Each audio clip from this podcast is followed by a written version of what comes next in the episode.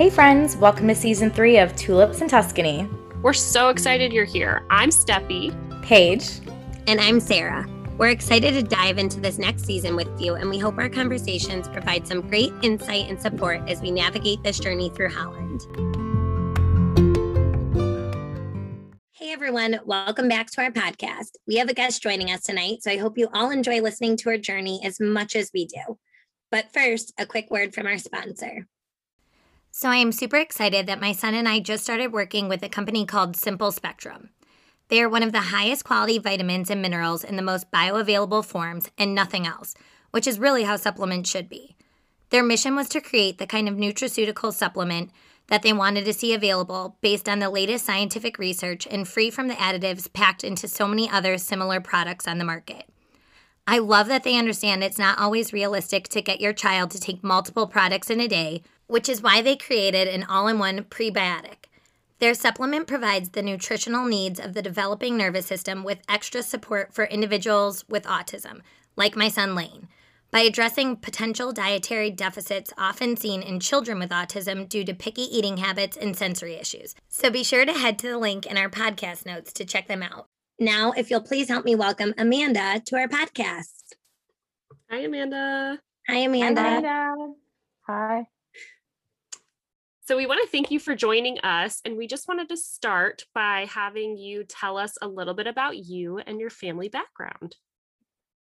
So my name is Amanda Kern, and I um, am, the, am the mother of three kids. Um, and I am married to my husband Jason, and we live here in Orlando, Florida. Um, I am a um, professor at Valencia College. I am also a professional photographer. I mostly specialize in newborns as well as doing a lot of nonprofit work. And then I'm the founder of Redefining Spina Bifida. your special guy that has spina bifida. Tell us a little about him. So I have three kids again. So I, uh, my youngest is Chance, and um, he was born about 10 years ago. Um, his birthday is in February, and um, so he's 10 and a half. And um, we learned halfway through the pregnancy that he would be born with spina bifida. It's usually usually something that you find out during your pregnancy when you go through prenatal testing. And um, it was a really tough experience for us because, um, as a lot of you know, when you get an adverse diagnosis, um, doctors are obligated to give you all of your options. And um, we were given the option to um, to terminate. We weren't pressured or anything, but we were given all of our options. We were also um, given the option to explore fetal surgery, which at the same time was um, it was in trial, so it wasn't it wasn't something you could just sign up for and go get. Um, but they basically, um, you know, offer to do surgery during the pregnancy while you're still pregnant. Um, we did not opt to do that. Um, it, again, it was still in trial. Not everybody qualifies for that. Um, but spina bifida is a birth defect, and it's something that um, is a very complex medical condition where um, the spinal cord does not fully form. And so our son basically was born with a hole in his back. Um, we definitely consider termination. It's really hard not to want to give up when you get told all of the worst possible outcomes. Um, we were sent home with really outdated resources and basically a long list of at least 10 to 20 different things that were um, really, really bad things. It did not sound great when you hear things like your child may never walk. Yeah, that's really Your- tragic. Your your child may be brain damaged. They they may not um, they may not talk. They may not be able to breathe on their own. Um, a lot of these are really rare things that happen with spina bifida, but it's still a possibility in like maybe five to ten percent of the, the cases where they may need a trach or they may need a feeding tube. Um, and so for a mother, you know, who just wants a perfect baby, again, I'm a newborn photographer. Um, I do nothing but perfect baby pictures is the way I see it. Every baby's perfect in my eyes. And um, the moment you hear a doctor say your child may need a wheelchair, they may need braces, they may need crutches, um, they may need a lot of help, they may need to go through a lot of therapies. Um, they may not, they may need to have a lot of surgeries. It's extremely scary. Um, so we really we spent three weeks debating our options. Um, I even had one of my best friends, and I love her to death. She told me that she would probably give up if she was in my shoes because her own mother had spina bifida. And so I really, truly almost gave up. Um, we spent three weeks. I actually blogged through our experiences. Um, my blog's still up.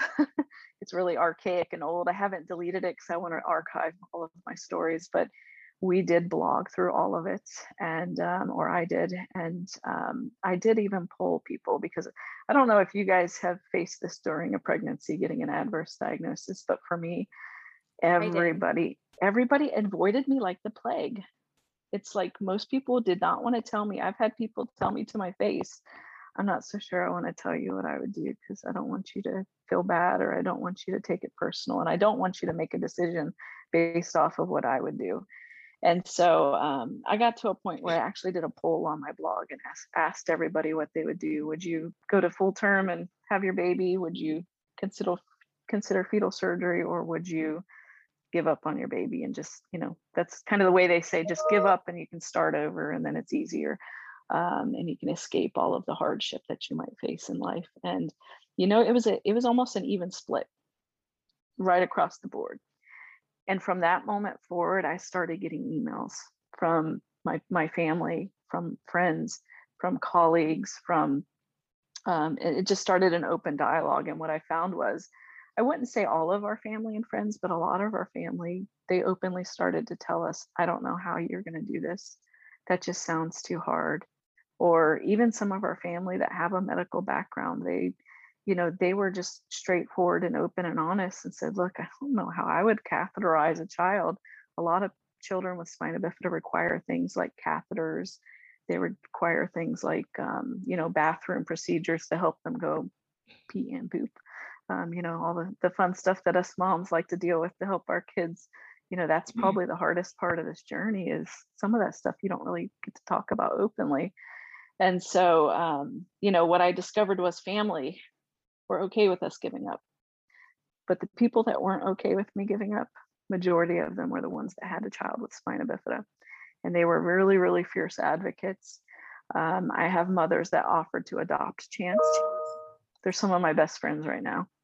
That's amazing. I had one mother, her name's Colleen Payne, and she's a, a huge advocate in our community and somebody I, I completely adore. We're actually going up to see her next month or in October.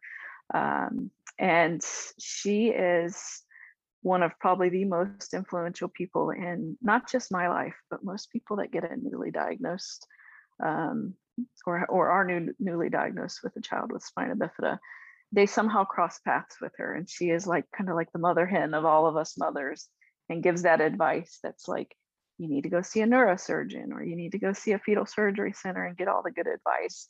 And on the day that we were supposed to see our neurosurgeon, um, Johnson is our neurosurgeon here in Orlando, and she's um, probably one of the biggest blessings in this entire journey. She um, she's the person we met with that gave us hope, and she was able to tell us because she cares with tons of children with spina bifida. She was able to basically tell us that he was going to be okay, and his diagnosis, although it was it's considered the most severe type of spina bifida, it was the best type of outcome for what she understands about spina bifida and that yeah he's going to face challenges but these kids are happy even if they're in wheelchairs these kids can learn these kids are loved and you know she was able to tell me those things in that appointment and on that day that i went to see her i basically had mind mapped and i'm a creative so i design and do things you know by i don't know if you guys have seen my mind maps page but um, i i mind map through big decisions and through big things in life and so for me, that's probably the most important and influential decision I've ever had to make in my life was whether or not I would continue my son's life. And on one page, I, I mind mapped everything that I felt, pros and cons, if I kept them, and everything that would happen if I gave up. And both of those decisions were incredibly tough because both had both really positive and really negative things that just sounded so scary um, but on that day, Colleen did create a worldwide day of prayer and she shared it on Facebook. It was like an event. And we ended up having, which she shared it with me, but you know, she didn't say my name and who it was for, but everybody knew it was for me um, because I was going to see Dr. Johnson that day to talk about chance. And there were thousands of people around the country and around the world, really. People in other countries were joined it too, um, praying for chance. And um, we did decide to continue. And from that point forward, you know, I've been telling his story and sharing it. And um, he's now 10 and a half. He's went through 19 surgeries. 19. 11 of it- That is right. a large number. yeah it's i i look back now and you know the things the doctor told me the day that we were diagnosed i wouldn't say everyone's true but majority of them have come true so um, he's had 19 surgeries the first surgery was to close his back because if they don't close his back um, it causes further damage to the nerves and then um, he could essentially have gotten an infection like meningitis that essentially could have ended his life. You know, if you look back in the history of, you know, the treatment of spina bifida, 50 to 100 years ago, they didn't treat babies with spina bifida. They didn't close their back, and most of them would die of meningitis um, or infections related to it. Um, even in the That's- 80s, like Paige, the our age in the 80s and 90s, there's a law back then that they they um, and it was very unethical. I think they've you know they've since changed this law and the spina bifida association was a huge influence in this but um, the doctors used to feel back when i was a baby you know if if i had had spina bifida or one of you know our loved ones had spina bifida they would not treat them and if they made it past that then after the first year or whatever period of time then they would say you're you're strong enough to survive now we'll take care of you. But if That's not then they would they they would be left to die. And it's you know that was you know 20 30 40 years ago. That wasn't that long ago. I mean, that's Um, just but- mind blowing to me. Well, and then I even think about some of the laws in place now for people with disabilities when it comes to like, do they get to be chosen for organ transplants and things like that? Like, th- those are laws that are still in place even today, which just blows my mind, honestly. yeah and who gets to make these decisions on Right. which person's quality of life is is better or stronger so you know Right. in my eyes um he has completely changed you know how i view things like disability and even working with kids in education and even my own students and you know he's completely changed our life in terms of all of the opportunities that he's had or that he's brought to our family that would have never happened like he got to make a wish when he was seven and got to meet john cena we got to actually like hang out with john cena for you know 20 minutes and see a, a raw match which Tristan he- would lose his mind. Ferdinand is his favorite movie right now, and he like recognizes John Cena's voice. He One of loves his- the movie Ferdinand.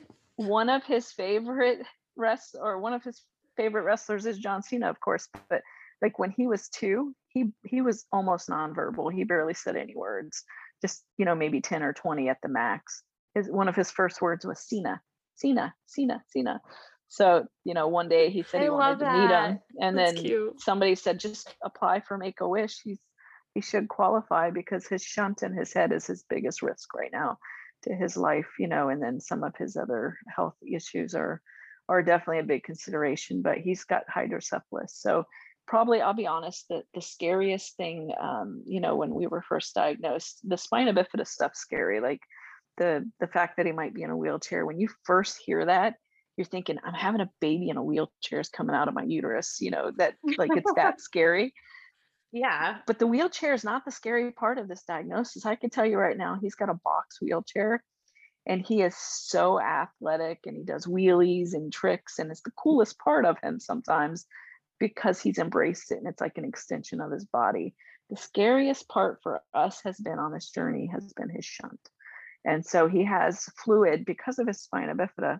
We all have CSF fluid or cerebral spinal fluid and it goes up and down our spine to our brains and that's how we function like that's how we learn because that fluid helps us helps our brain work and in spina bifida it builds up in your head not always i think it's something like 80 or 90 percent of patients um, and that's always changing because they're doing fetal surgery and things you know are always you know changing with medical care and stuff but it's it's very common with spina bifida and we knew early on that he had it and he had to get a shunt at one week old so this little teeny Oh, wow. tiny baby i've got a picture of him the day he came out of shunt surgery And he's got all these tubes and you see you know just on his head the the shunt it just looked so big on a brand new newborn. Um, and it, it was pretty scary that first year because he had in the first eight months of life 11 surgeries and eight of those were shunt related and so basically it's a device that drains fluid from his head to his belly. And Mm. so if he didn't have that device before they invented it like 40 or 50 years ago they used to die of brain damage or they would they would live sometimes and they would just be so cognitively delayed and their heads would be really big. A lot of the children in africa and some of the third world countries that don't get the the advantage of treatment you could google hydrocephalus and it's scary. Their heads get huge like aliens. Um, and so like for a newly diagnosed mom what's the first thing we do? I don't know if you did this Paige with for down Google. syndrome but we google, Google. right? We go to dr google. Yep. Which is some The worst dangerous. thing. The worst How thing. I tell dangerous is- parents, don't Google. Don't Don't Google. Google. how dangerous is it for down syndrome though do you get good pictures at least No, Not- you get pictures that are like from the 1800s. It looks like. Well, and. I was going to piggyback off what you said earlier because I, I think Paige and I, both having children with Down syndrome, can relate with you in such an intense way as well. When we, and I know the doctors have to share the risks, they have to tell you all the things that could potentially go wrong. But what's so sad is that they don't share any of the possible joys. They, you know, like I'm going to get emotional, but I still remember my doctor did push for abortion and he shared all the things that my child was never going to do. And Mhm. I remember just looking him in the eye and I'm like, please don't tell me what my child's going to do because you don't know. Like, you don't know. You can tell me the possible risks, but you don't know what my child is going to be capable of. And he stopped bugging me after that. Like he left, he left us alone. But, you know, finding families that are in your shoes or have been there are going to be the people that are going to be able to share real life with you now, present, today, and what it looks like. And so I just can relate with you big time, you know, in that that means of finding that family that had a child with spina bifida and she could you know she could advocate in that way and tell you like yeah there's going to be struggles and these are going to be hardships but there's also going to be joy along the journey. Right Yeah, and i think it's overwhelming for sure when you you get those connections to families because sometimes you see those happy stories but i think you know overall the biggest things that frustrated me were that I, I couldn't guarantee which version of spina bifida I was going to get. And, you know, there's Right. several different versions, but usually if you find out during pregnancy, you have the most severe version. And so it's like, oh my God, this is the most severe version. It's going to be bad. It's going to be really, really horrifying and bad. Um, Mhm. But among that, even with the most severe version, you're never going to know until that baby's born and shows you what he or she can or can't do Yeah. and so for, me that's been the the biggest thing when new families come on board is just like you said when they come and ask me what spina bifida is like i'd happily tell you all the the, the tough stuff we've been through but i want to tell you chance can swim better than most kids his age he loves to do wcmx which is like wheelchairs at a skate park and he likes to go up and down ramps I love it. and he loves play sled hockey and he loves he just learned how to water ski like adaptive water ski.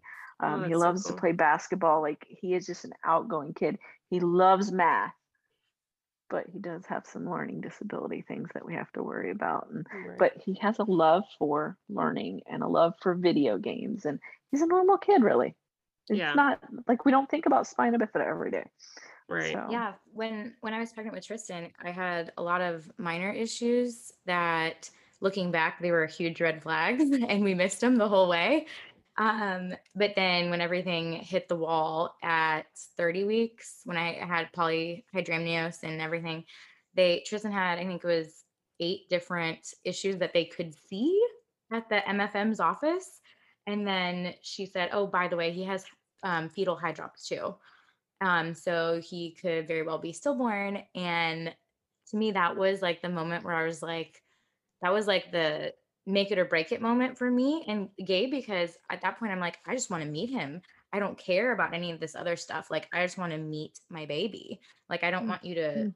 take him from me. I don't want him to be taken away from me. I just want to meet my baby and hold him in my arms and hear his little cry. That's all I want at that point. So when the doctors start telling, you know, stuff like what they told Steffi and you, I just feel like, you know, you they haven't met your baby yet. Yes, that uh, could all come true, but you haven't met that baby yet. You have no idea how if all those surgeries are happen, like how is he going to come out on the other end of it? Like Chance seems so like perfectly happy to me and you would never Yeah. guess that he went through all this stuff because those doctors never met him. They didn't know you- like the resiliency and the support that he would I was about to say these kids are resilient, and this kid. So uh, right before his 11th surgery, I remember we were in the hospital for 10 days waiting for the next shunt because they had to let his head heal. And like I'm photographing him every day, huge smiles. He'd pop his pacifier in his mouth, make a room full of doctors laugh, you know. And you're thinking, oh, poor baby, he's got to have another surgery. He was the happiest kid, and he'd have tubes coming out of his head, just you know, waiting for that next shunt you know, we just learned this week he's got to have a 20th surgery and Wow. he's got an orthopedic issue going on. And it hit me. It's like, that's 20, 20 surgeries. He's only 10. No Yeah. child should have to go through 20 surgeries, but he's resilient. So let me tell you what he did this week at therapy. That's like, okay, I feel so pity party with for my son. He's got to have another surgery, right? We're in surgery and he go, or not surgery, we're in therapy and he goes, so I think I want to have my my surgery around Christmas. Let's do it around Christmas. And I'm thinking, why in the world would you like we're thinking end of year, start of next year after our fall craziness is over. Christmas. He wants to do surgery at Christmas. He's resilient for sure. He's smart too. Do you know what they do at hospitals at Christmas time? Yes, they spoil the kids there. They spoil the kids. He is the smartest kid in the universe because he knows he will get spoiled rotten by a bunch of people at the hospital if he's in the hospital at Christmas. That's funny. Yeah, it, he's just yeah the coolest kid. He's That's like, let's go at Christmas so I can get like 12 different double presents presents on one day. That's I mean, it's true. It's true though. Our hospitals here in Orlando, um, they are are none to spoiling the kids. They really do. Yeah, for As they should. He knows he knows what's up. yeah. So I thank you for sharing Chance's story and the diagnosis and how all of that went. Um, I wanted to talk a little bit about how you went back to school to learn how to manage the nonprofits. Can you tell everybody a little bit about how that all started? So, you know, before Chance was born, I was actually going to school at SCAD. I'm a graphic design professor at Valencia, and I was working on a master's. I got about a year in and went through a candidacy review process and was about to restart and do the second year of the program. And then literally the diagnosis happened right before. Like literally, it was all like in that same week or two time period. And I just stopped. I said, This is not the right time. God's redirected me to do something else. I can't focus on a master's degree at the same time as having a baby with such a complex condition. Um, and I completely stopped. And I, you know, for years I had a lot of regret that I never continued. You know, as an educator, I just, I kind of feel obligated to have at least the master's degree. Um, feel really blessed to be able to teach with less than a master's, but at the same time, I just felt that it was necessary. And, um, you know, there was one day, and I think it was 2018 actually, um, sitting at commencement at Valencia, watching my own students graduate. Just the feeling of being at commencement is just, it's, it's an honor to be there. And I just was like, I think I need to start a master's. So I had started redefining spina bifida. The end of 2014, we came together as a group, and by May 2015 was when we were officially founded as a 501c3. A lot of momentum. We have a lot of uh, strong following online with um, the spina bifida community and just a really passionate community behind us and a lot of passionate volunteers. But what I've discovered is that it is extremely hard and challenging to lead a nonprofit if you don't know anything about what it takes to lead a 501c3.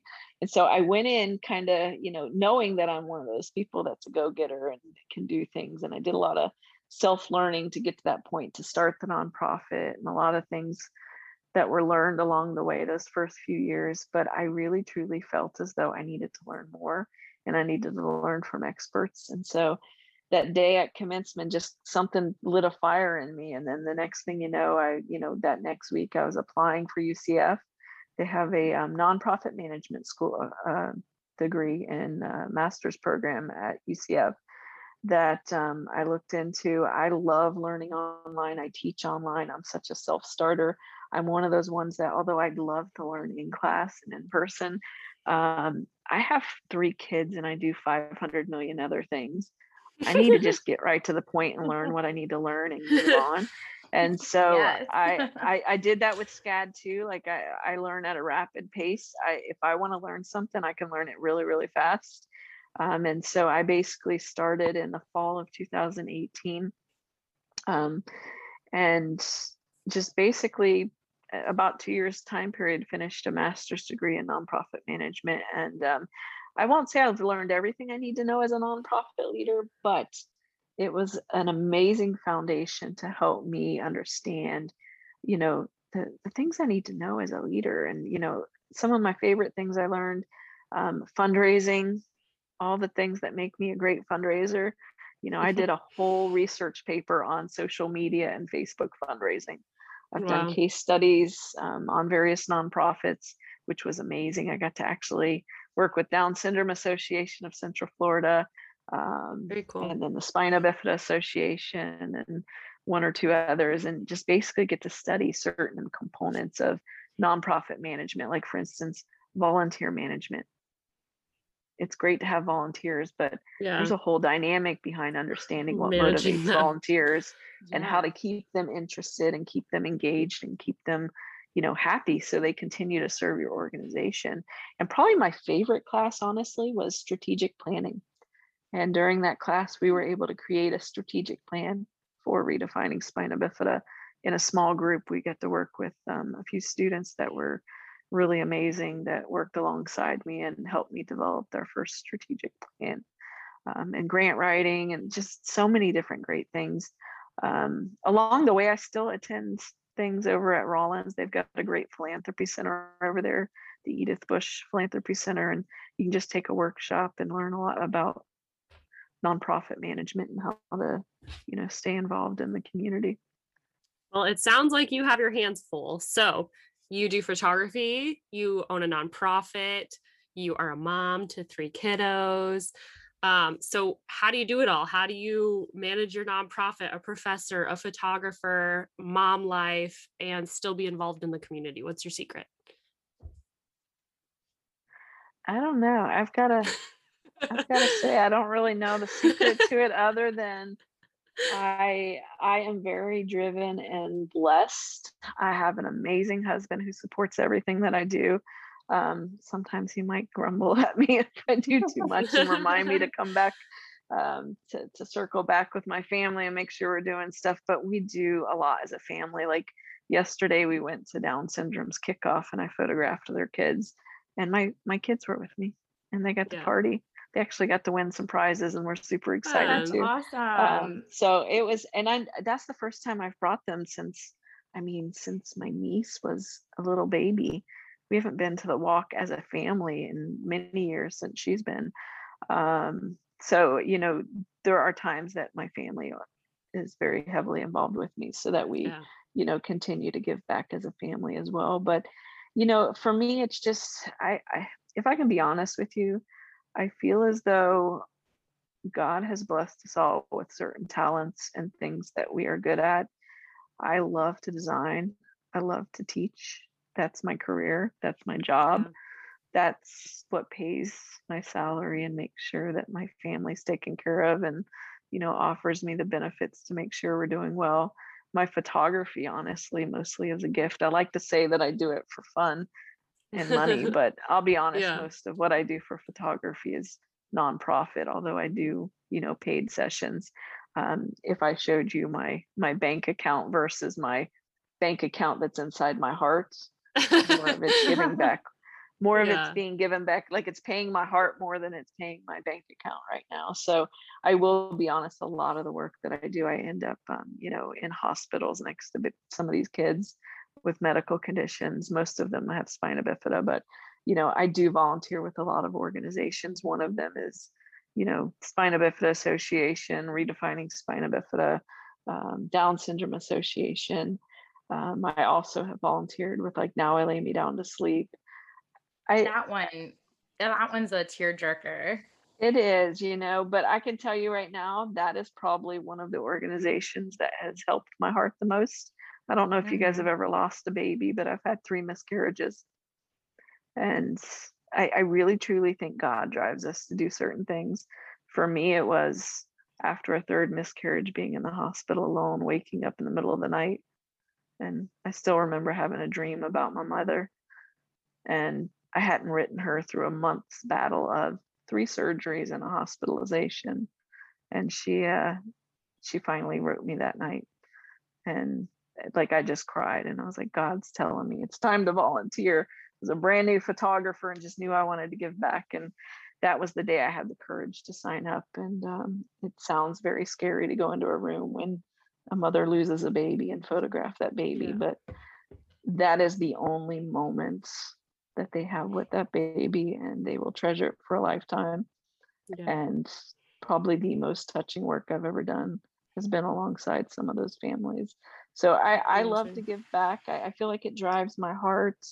Um, I think my family's a huge influence in why I'm able to do as much as I do. They're huge supporters of me. Um, they definitely circle back and let me know when I need to come back home and do fun Like, stuff. hey, and- mom, I love that you're and- helping and the world, enjoy but come back. I think it's I think uh, another thing that drives me and makes sure you know I I'm so like OCD about to-do lists and mind maps and things that keep me on track. I would never be able to do as much as I do if I didn't. okay, so real quick, we're gonna need you to do another episode and talk about organization because that is Sure, a huge anytime. part of this special needs mom life that I know so many people, so many moms like they struggle with because they're juggling so many different plates, multiple kids, multiple needs, multiple jobs, and then I've got you know and you guys think I'm crazy, but I've got I've got a to-do list for a to-do list. And then I've got mind maps to help me through every decision and big moment in life. And then Google Calendars is my life. oh, my child and, and person in my life has a Google Calendar, I've Shared calendars.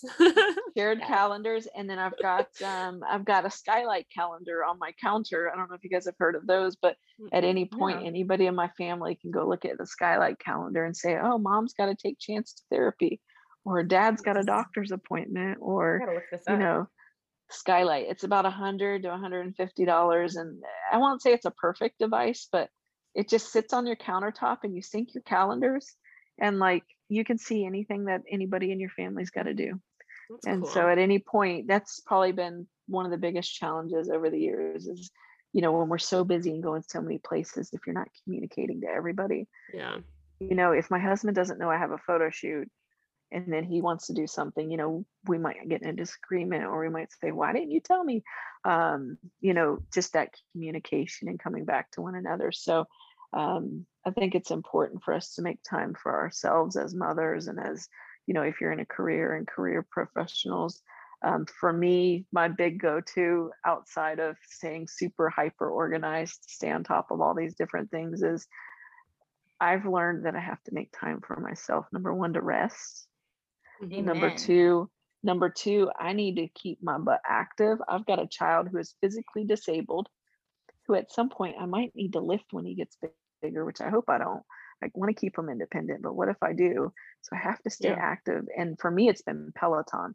Like I had before we had COVID this past month, I had a 60 or 70 day streak going Nice. and like it was like super exciting and now i'm like i have to restart it it's like if I'm starting over. out, yeah. i'm not working out i feel worse or if i'm Yeah. not eating healthy i feel worse and so just kind of keeping all of those self-care things on check is super important for me I vouch for that. I actually just started going back to the gym like two months ago, and it I just feel like a totally new person. I broke my ankle while I was pregnant with oh no my second baby. Yeah. So and it was like this year recovery. I snapped my fibula. Um, but I, I we mean, I just couldn't. virtually signed a picture of her cast. It was really cute.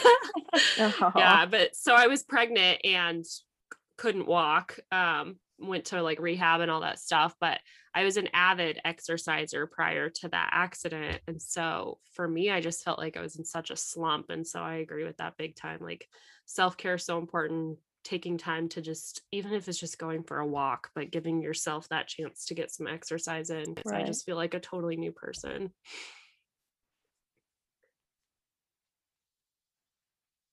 All right. So, can you tell us a little about how spina bifida has affected your family, like your husband, your kids, um, and what has been some of the biggest challenges? I'm assuming that one would be surgery, but maybe like everyday life. What would be some of the biggest challenges in everyday life? You know, if I can be honest, the the, the biggest challenge for me in having a child with spina bifida is the uncertainties. So I can't tell you whether or not next week we're going to be in a surgery or whether something else medical happens. Like sometimes they get urinary tract infections or um, the, you know, the bowel and bladder stuff is a big deal in the spina bifida community. And you don't normally get to talk about that out loud. Like I can tell you if Chance is going to be in a surgery or, you know, if we got to be in physical therapy, we can talk openly about that. But I can't tell you if he's having, you know, that type of stuff with bathroom Mhm. stuff out loud as easily unless we're just kind of on a personal level and it's kind of one of those things you you don't want to necessarily talk too outwardly because you know he's got his own identity and things like that and uh, that's you know the uncertainties and then the the really personal stuff that like it affects us and it hits hits us um is is a big influence in how we feel and um you know definitely one of those things that just it, it does affect us um you know for me the other thing is i am a big you know supporter and um, encourager in trying to figure out how we make sure this child of ours that has a disability becomes the most independent child as he gets older. So we all want to protect our babies and do everything for them to support them but sometimes overprotecting them keeps them from becoming independent as they get older. So you know helping him learn how to do everything independently you know how to transfer out of his wheelchair how to self catheterize how to do all these bathroom stuff that like he can't do everything on his own some of these things he has learned how to do independently but some of That's them incredible. he hasn't and then just something simple like putting shoes on he Mhm. can put his braces on now Yeah. sometimes he needs a little bit of help but putting shoes on is a lot harder for him um, how to tie his shoes he still hasn't mastered that um, fine motor for him has been really difficult even just like handwriting um, and just learning like things as he gets older like i want him to know how to drive. He has the cognitive ability to. I want him to be able to drive when he gets older. I want him to know that he can get a job. And just you know learning how to guide him through those steps and making sure we're there to be advocates for him. Um, in terms of how it's affected our family um, it's been hard but it's not impossible um, early on i definitely remember that first year. I mean there were times that my family felt as though i was overreacting with my mommy instincts. I don't know if you guys have mommy instincts with your babies i'm sure you do but I definitely do. my my family and my doctors know or his doctors know that my mommy instincts are very rarely wrong. And so you know me and his neurosurgeon and some of at the hospital we are connected through cell phone we've been through that much that they they have given us their personal info so that we can connect with them if we're ever in urgent situations and i mean i've been in the situation the first year with his neurosurgeon where I I remember texting her at 4 a.m. saying I think something's wrong, and we ended up in an ER and in a shunt surgery type situation, or she gives us peace of mind and tells us otherwise. But a lot of the times, my mommy instincts early on were right, and we had family. Even my own husband was like, "Don't overreact." Yeah. he's fine he's fine even still today like if i if i say something he tries to be the one to calm me down say he's okay he's okay and then if mommy instincts keep raging through then it's like okay maybe you're right let's just go get him checked out Yeah. um, so you know the uncertainties the stress um, i think sometimes some of those care things that he needs um, it does weigh on the family but i think overall as a family we've learned that you know we've got to work together to make sure he's supported. And I feel really blessed because, you know, one of my biggest worries before he was born was how are his siblings going to take this? His brother Hope or his his brother Jalen and his sister Hope um, were our biggest blessings before he arrived. And I was so worried that we were going to create this big, huge burden on them that would make them hate life or would make them feel worse or like their lives weren't as good as it was before he was born. And, you know, Yeah. I think every mother that has a child with disability has that fear of are they going to be mad at me or are they going to be sad or how are they going to feel? And it turned into they are among his biggest advocates, his biggest cheerleaders. They're there to support him in a heartbeat, and it's been a blessing. And so I think, you know, overall, it's, you know, has it been hard on us? Has it created family stress? Yes. But it's in many ways brought us closer together. Yeah. Um, so are there any specific resources that you would like to see more of in the spina bifida community?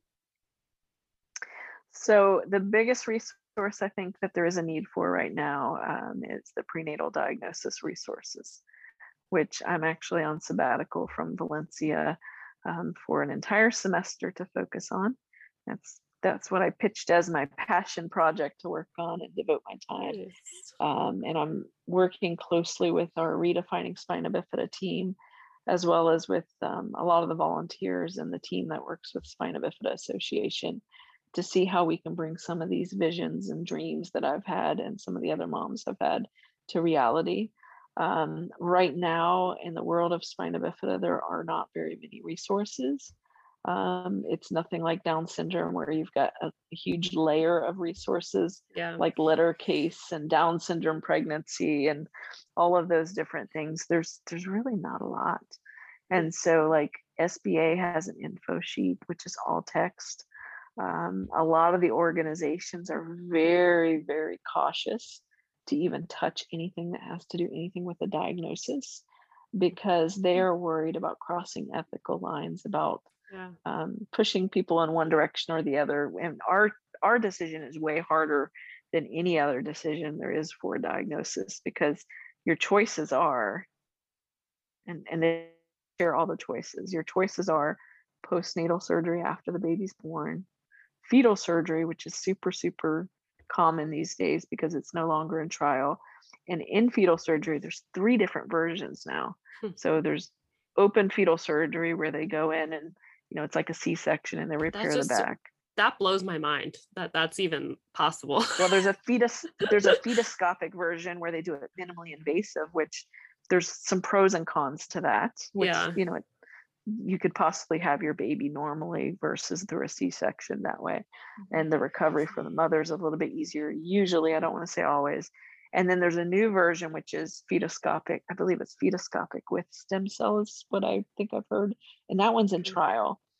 And then there's, you know, termination, which, you know, that's, I think, two thirds of the babies with spina bifida um, in the US. That's, and this is an approximate number based off of some studies, are aborted. And so Wow. if you think about, um, you know, going forward with diagnosis, about two thirds of those babies um, are, are That's being aborted. the that's about the same for Down syndrome as well in the US.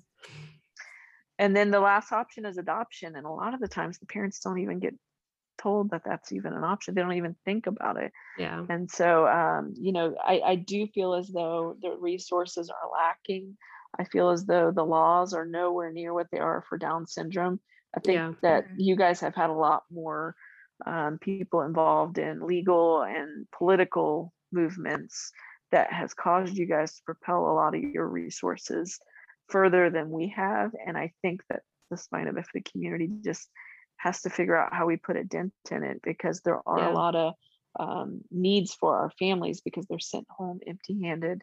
We're Yeah. very, very blessed that there's now at least fetal surgery. Um, and as much as that's an option, it's a huge risk. A lot of the times those babies are born prematurely. They oftentimes still have a lot of the same challenges. They might have some improved outcomes, but not always. And so yeah. um, the big benefit to that though is the evaluation when you have a child with spina bifida. Um, if you get to a fetal surgery center, you get to meet with the experts that are taking care of people that have spina bifida, the babies and the the kids, and so they know their stuff and they can tell these families uh, a more accurate prognosis and a, they can help them understand the diagnosis better than you know a general OBGYN or an MFM that maybe doesn't know a lot about the condition. And so um, the the biggest blessing is if they can get to those centers. I don't want to say always, but a lot of the times they have more support. I think the other thing that's lacking is, and you guys, I think you mentioned it earlier, Steffi, is um, the fact that probably one of the biggest assets to every single family that gets a diagnosis is the community resources. So the Yeah. the local chapters, the the the national chapters, but also the families. Why can't we make sure every single person that gets a diagnosis gets personally connected to another Yeah. family in your local community that has a similar diagnosis? Yeah. So that they're- Absolutely. So That that kind of leads us Connected. into absolutely. That kind of leads us into our next question. Um, I, we both thought it was really sorry. Hold on. Both. I'm gonna pretend like Sarah's here, so delete that. we all thought it was really important to ask what you want to say to families listening who may be dealing with a spina bifida diagnosis or expecting a child with spina bifida.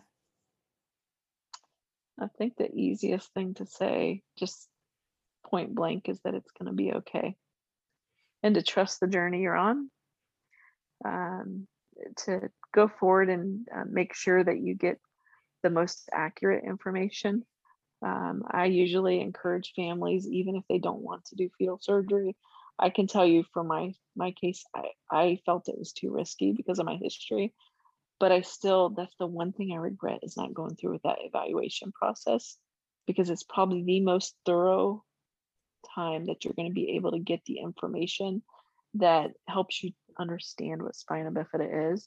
And so getting to those specialists that care for children with spina bifida so that you can get the most information. I hope in time that we have these resources so that they get something tangible or that there's a website so that instead of going to Dr. Google, you can go to you know, maybe it's spina bifida pregnancy. Yeah. I don't know what the name of the website's going to be yet. Um, but I do hope we have resources for them at some point. But if they can get to see those experts and then also connect with the spina bifida community, I really truly think a lot more families would not give up. And I'm Yeah. not one to decide or judge a family if they do decide to give up, but I do feel as though a lot of the times families just trust their doctors. And so if your Mhm. doctor says, "Oh no, no, no, you got to you got to just stop and give up now. It's just too bad. You can restart and have another baby." You're going to trust your doctor over Right. other people. I've had newly diagnosed families that have terminated that have turned to me because I've blogged so openly and because I lead this organization. And they have flat out told me, I will not trust you over my doctor because the doctor is the expert here. Um, and a lot of the times, those people are in other countries like Australia, New Zealand, UK, where the termination rates are a little bit higher. Um, but I will tell you that it is extremely hard for me when I hear people tell me after they've terminated. Yeah. Um, I've had families a month or two out reach out and email me and say, I I just I just read your story and I wish I would have read it before I gave up because I feel Yeah. like I'm living like we have the same story, but I'm on the other path. Um, and it's Yeah. kind of eerie for me because it kind of makes Yeah. me feel like that's what life would have been like Yeah. that's that's what life would have been like and um it it is unfortunate but i do think you know we all make decisions and we all make you know choices based off of the information we're provided and so for any newly diagnosed family that is listening i would say make sure you go see the experts that take care of babies with spina bifida you Yeah. get the most information and then number two connect with the community because if you can connect with other families and see what life is like with spina bifida and ask questions and talk to them a lot of the times it's going to be helpful um, one of the most helpful things to me was meeting a family when i was pregnant and getting to see another child with spina bifida And Yeah. it's like you see them, it's like, oh, just a kid. Okay. Well, Mhm. you know, Now- yeah, maybe they have a limp or they, you know, maybe they're in a wheelchair, but they're they're technically a normal child. They just they do things a little bit differently.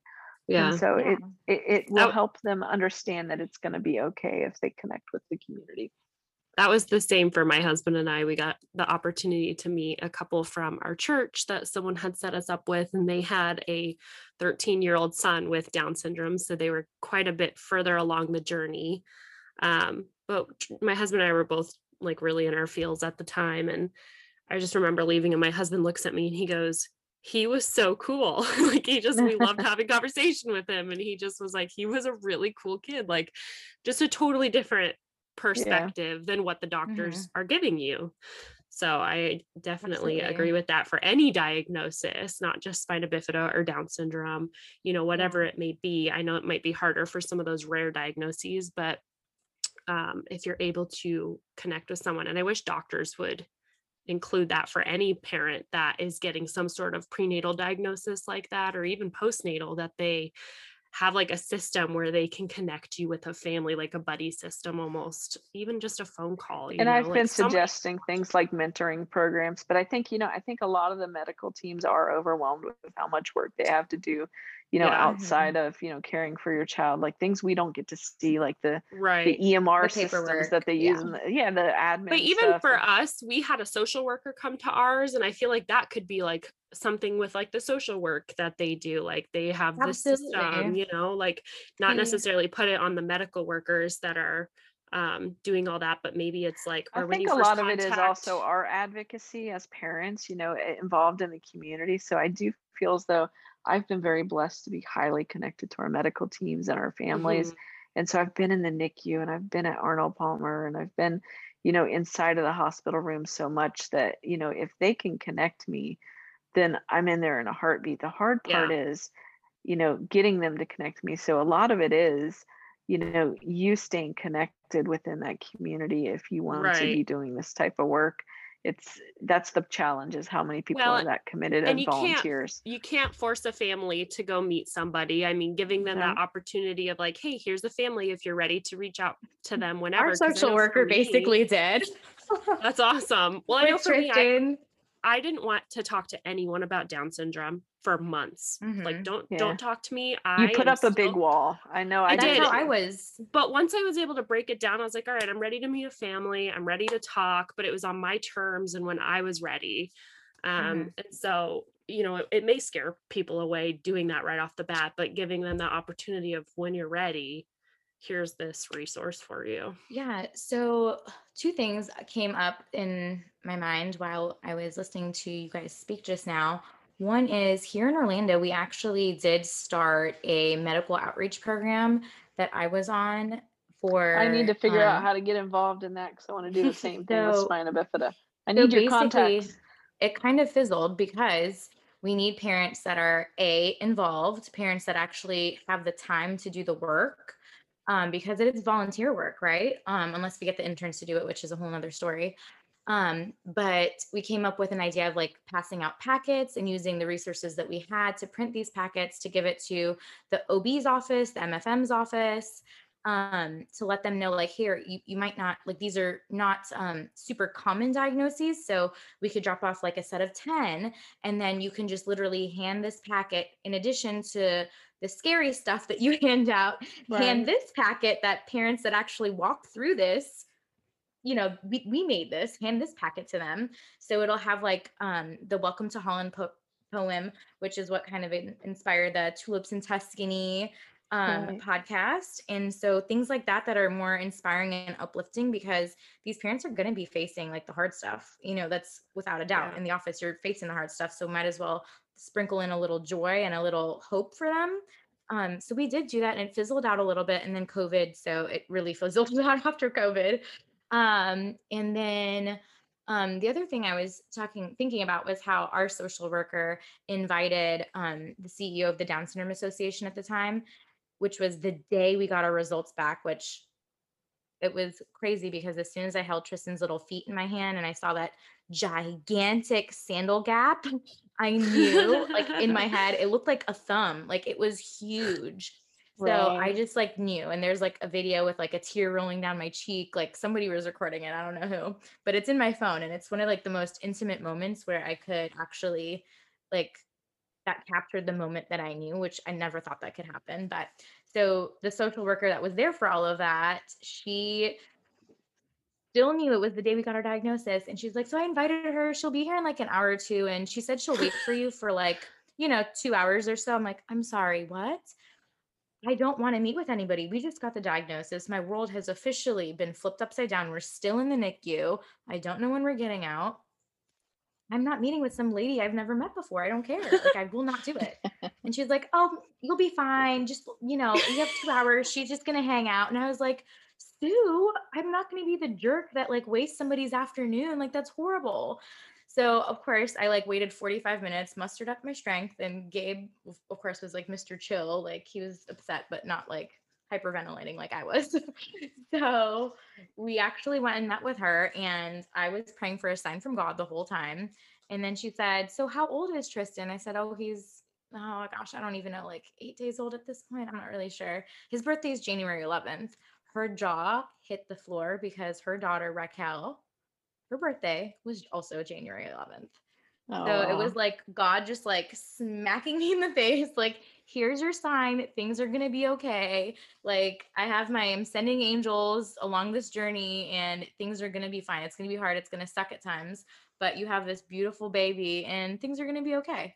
So, like, you know, forcing the mentoring, I am now a huge advocate for it. But in the moment, I wanted to pull my hair out.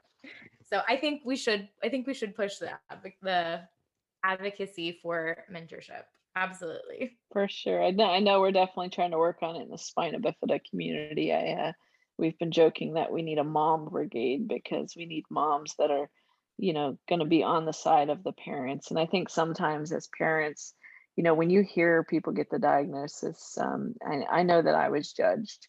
And you know, when a family comes to the community looking for support and looking to to get that, you know, that TLC and that warm embrace, they're looking for hope. They're not looking to be judged. And so if they if they're thinking about giving up you know i think the the harder part for us is you know how we deal with our own trauma that we faced when they come to us because Absolutely. they're going through the their most traumatic time in their life. Um, it's probably going to be one of the most defining moments in their life and for us as a community knowing that these families entrust us with you know their hearts and sharing such personal information um, just knowing that you know these families may not really want to give up but i don't think any mother cannot think about that option as a possibility when you hear so many adverse issues that your child may have. And so as a community i think our bigger challenge now is how can we help these families and how can we fiercely advocate for them and hopefully save these babies but at the same time realize that it's not our decision to make.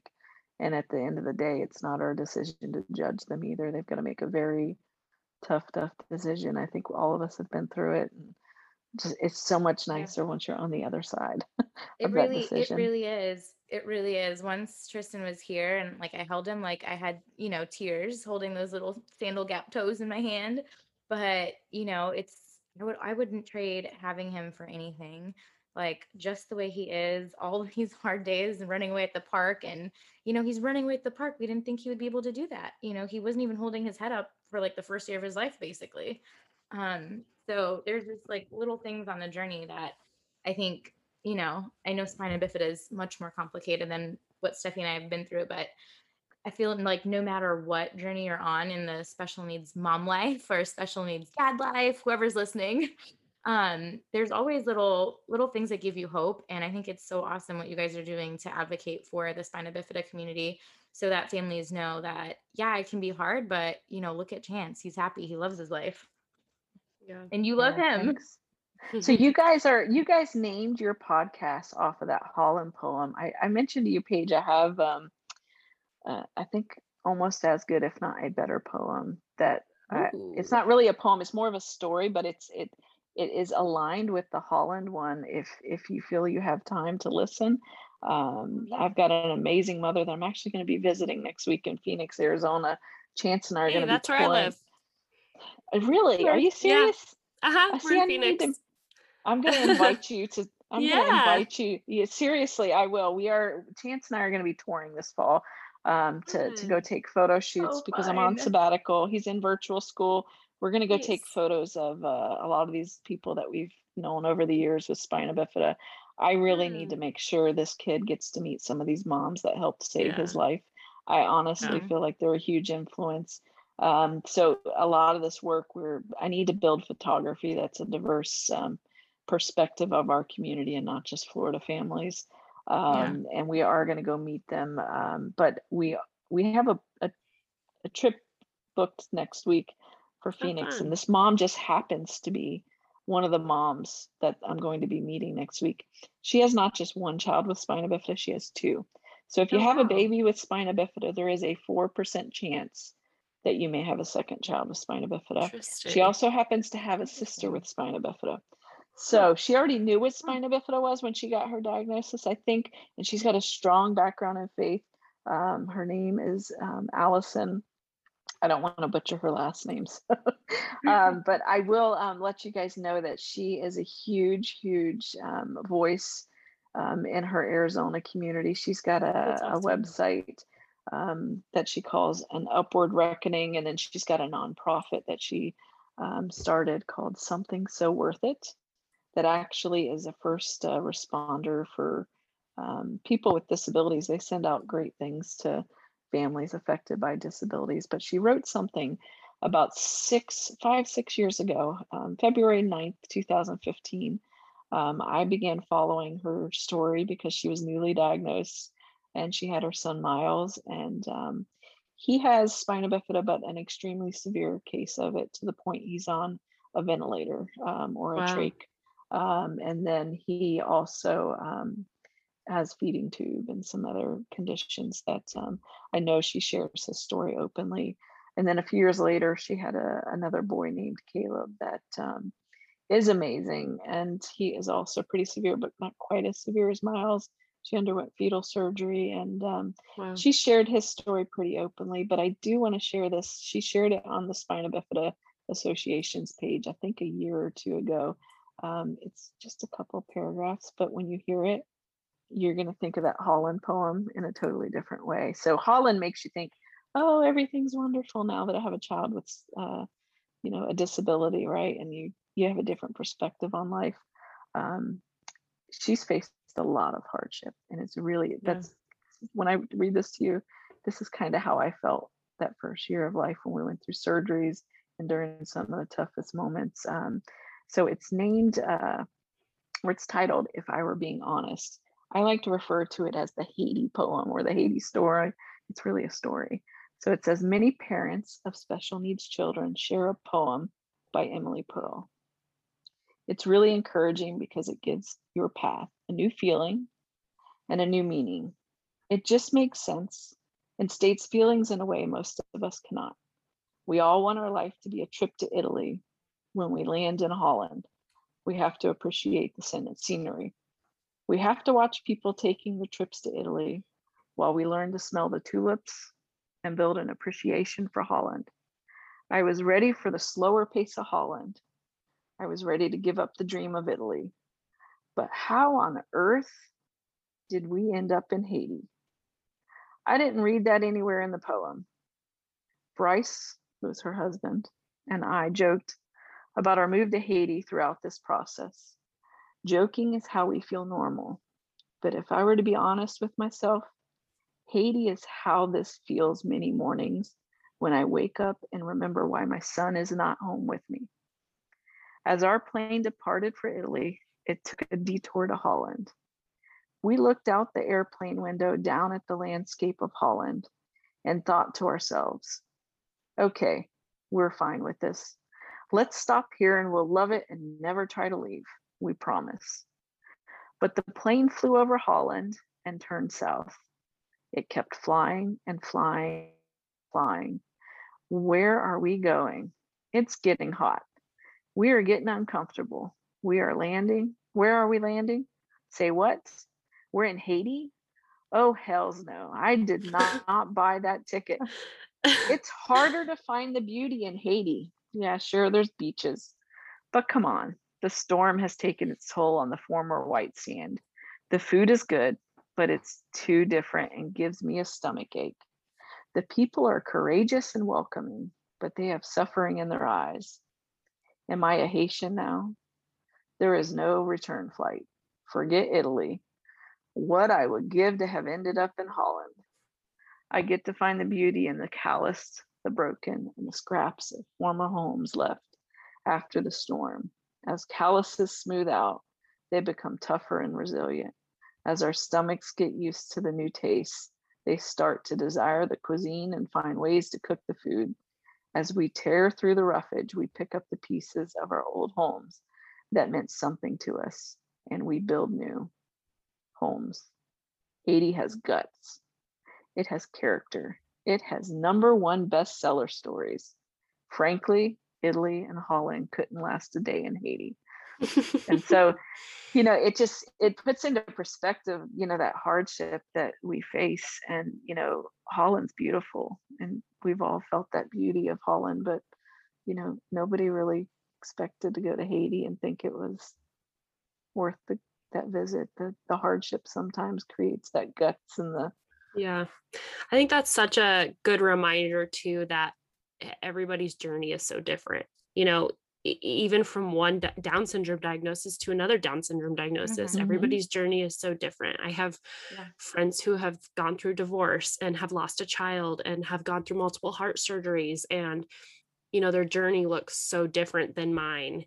And I just, I like, I love that poem. I think it's a good reminder that not everybody's journey is going to be the same. It's going to be different, but no matter where you end up, you're able to find beauty, but your journey may look different than somebody else's.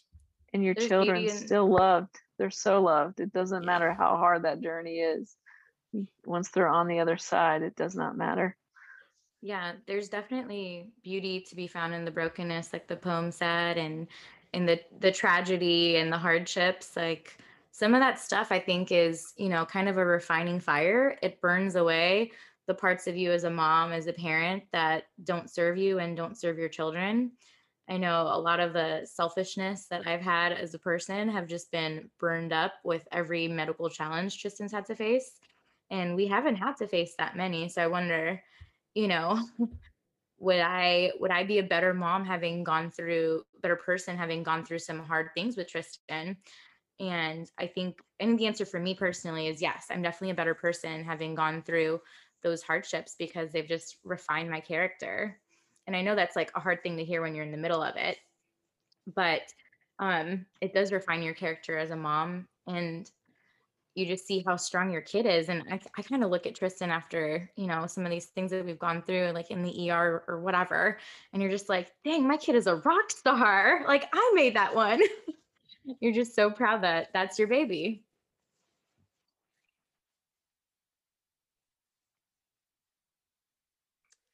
Um, so before we wrap things up, because I know that we have kept you for a very long time and it's getting late there in Florida for you and Paige. Um, so we always post question stickers and then have any questions that people that listen to our podcast want to ask. So we picked two of them. Uh, so the first one says, What is your advice to make it through surgeries? My child has one coming up soon. Um, you know, every surgery is different, to be honest with you. It depends on the type of surgery it is. Um, a lot of the times we know in advance, but you know, the emergency surgeries, it's really hard to know. Um, if I know in advance, you know, I'm able to plan for it and get family backup. If it's an emergency surgery, like a shunt surgery, you know, I pack like I'm going to be there at least one night. Um, I always have my computer, my camera, my you know the, those go-to things that i need to know the, that i'm going to last at least one to two days in the hospital um, if i know in advance you know i'm obviously packing so that you know i can keep him happy you know ipad iphone all that sort of stuff. Um, and then lean on your your family and make sure that uh, you do have that support to to get that backup you know we've been very blessed that you know my husband and the kids are able to function without us when he's in surgeries um, but then they're also able to visit and um, just making sure you have that family support lined up because you know we've had moments where we've been in the hospital one or two days or 10 days and it's you know a night and day experience um, you know being there just one day versus 10 days 10 days Yeah. takes a toll on you and being Yeah. able to you know refresh and go home and take a shower and you know those things that help you renew yourself so you can continue to take care of your baby Yeah. Absolutely. And so the second question says, what are some current goals for your son? You know, the biggest goals I had, you know, a couple things. I got, you know, one of them is independent functioning. Um, I'm actually in the process of getting them back into OT. Um, just things, simple things like being able to put his own shoes on and, you know, some of his bathroom routines. We've got to be able to teach him how to use the device and, you know, the fine motor skills to do that and how he can do that independently. Because if he can't, he has to have another surgery. And so um, independent functioning is a huge thing for me. We are in virtual school. I'm so glad I did not take the chance of putting him back in physical school um, because I do not want to risk him dealing with the chaos of what's going on with COVID going around us. So, um, you know, independent functioning with even just school, like, can he remember to do his, you know, what what is his work that he has to do, and can he do it by himself, or do I need to sit next to him, or is he going to need assistance? Um, so we're working through that, and then um, I think the other thing is because we're home so much right now, going through virtual school, we have a huge opportunity for us to teach him just regular old life skills. And so he's right around, he's 10 and a half. He's right around that age where, um, with our older kids, we, you know, allowed them a little bit more freedoms with, we got him a phone. We're starting to teach him how to use social media. We've had a Facebook page for him. Um, just super chance kern is you know his his handle for all the different social medias we've had a facebook page probably for about seven years that i've managed and then for his ninth birthday he wanted a youtube that's all he wanted for his birthday was a youtube channel. That's so fun. and so and he That is fun. obsessively wants new subscribers. So he's just like hey he'll, he'll go into the hospital and show it to all the doctors and they're subscribing to his youtube. It's hilarious. Um, so he's had that for about a year and a half and i've let him have the access so he can read the comments and he can comment from his phone. And he's been really responsible. So i've you know i've decided that this fall we're going to onboard him i have a expertise in social media so you know i want to mentor him in a way that i can supervise and make sure he's safe but that he Mhm. can have his own voice and i'm really excited about this because I've kind of been there to tell his story for 10 years. Well, the next 10 years, I want him to be the one to start telling his own story, but making Oh, sure he does it in a way that he understands what's appropriate and what's inappropriate and how he can be responsible versus, you know, not breaking any of those rules and things like that. And it's exciting for me because, for instance, we did math on Friday together because fifth grade, we're just now starting and i'm so so nervous about as things get harder if he's going to be you know struggling more or if he's going to need some more support so the first week of school i always sit with him and we did math and they were teaching um, one of them was rounding numbers and the other one was um, you know multiplying by 10 or dividing by 10 and teaching them how to move the decimals back and forth and they had exponents and i'm like i don't remember learning exponents in fifth grade so i'm like yeah, I I'm don't struggling. I'm I'm not as smart as a fifth grader. Oh my god! Like I felt like completely stupid on some of these questions, and I had to like do my homework just to support him. So I'm like sitting there supporting him, and he he goes, "This is like 14th grade math." Because I'm in college true. right now. That's what he posted to Instagram. He posted his math question that we both had a problem with, and then we- he posted a picture of both of us, and he goes, "I'm in 14 or no, fifth grade is like college." That was his Instagram post. Love Oh it. I'm gonna go follow him now. but I What- life, was followed the handle? life skills, life skills are the Chance biggest thing. or Super Chance Kern. Super Okay. Chance Kern. Apparently, there's I'm- some other super chances him. out there. So Oh, He's the he first one that popped up for me. Yeah, Um, go look at maybe that we can math have problem. him. Oh, he's maybe we can so have him be um do a He's so takeover for us on the tulips page. That would be because we um like every other week we have a tulips takeover. Um, so he can like you know work on his YouTube videography skills and tell his I'm, little I'm still at the point he really wants a YouTube. He really likes videos, but he's not at the point that he's not like those YouTubers that could just sit there and chat all day. He hasn't crossed that line, but he loves to share things. So most of what's on like his YouTube are, you know, physical therapy stuff. He loves to do therapy. It's like everything to him. His therapists are like they're, you know, I want to say BFFs. They're like so close to him but I will tell you that um, you know the hardest part for me is he he has a voice, but he's still learning to be able to like vocalize it, and he's Yeah. I, I definitely think you know sometimes he overthinks it, and he doesn't he hasn't really got to that point where he's like preaching it out, but I think like Yeah. he's really close. So I definitely think He's you still know, so he's- young too. He'll get there. Yeah. Oh, I think Whenever so. he's ready, the tulips girls would love to have him do a takeover. Uh, he can I'll show him us all know. the things. Awesome. Well, thank you so much for joining us, Amanda. I hoped that everyone listening loved hearing from her and appreciating all the feedback. Um, don't forget to set your alarms for our next episode. And thank you for being part of Tulips Nation. Bye, Thanks guys. Thanks for having me. Thanks, guys.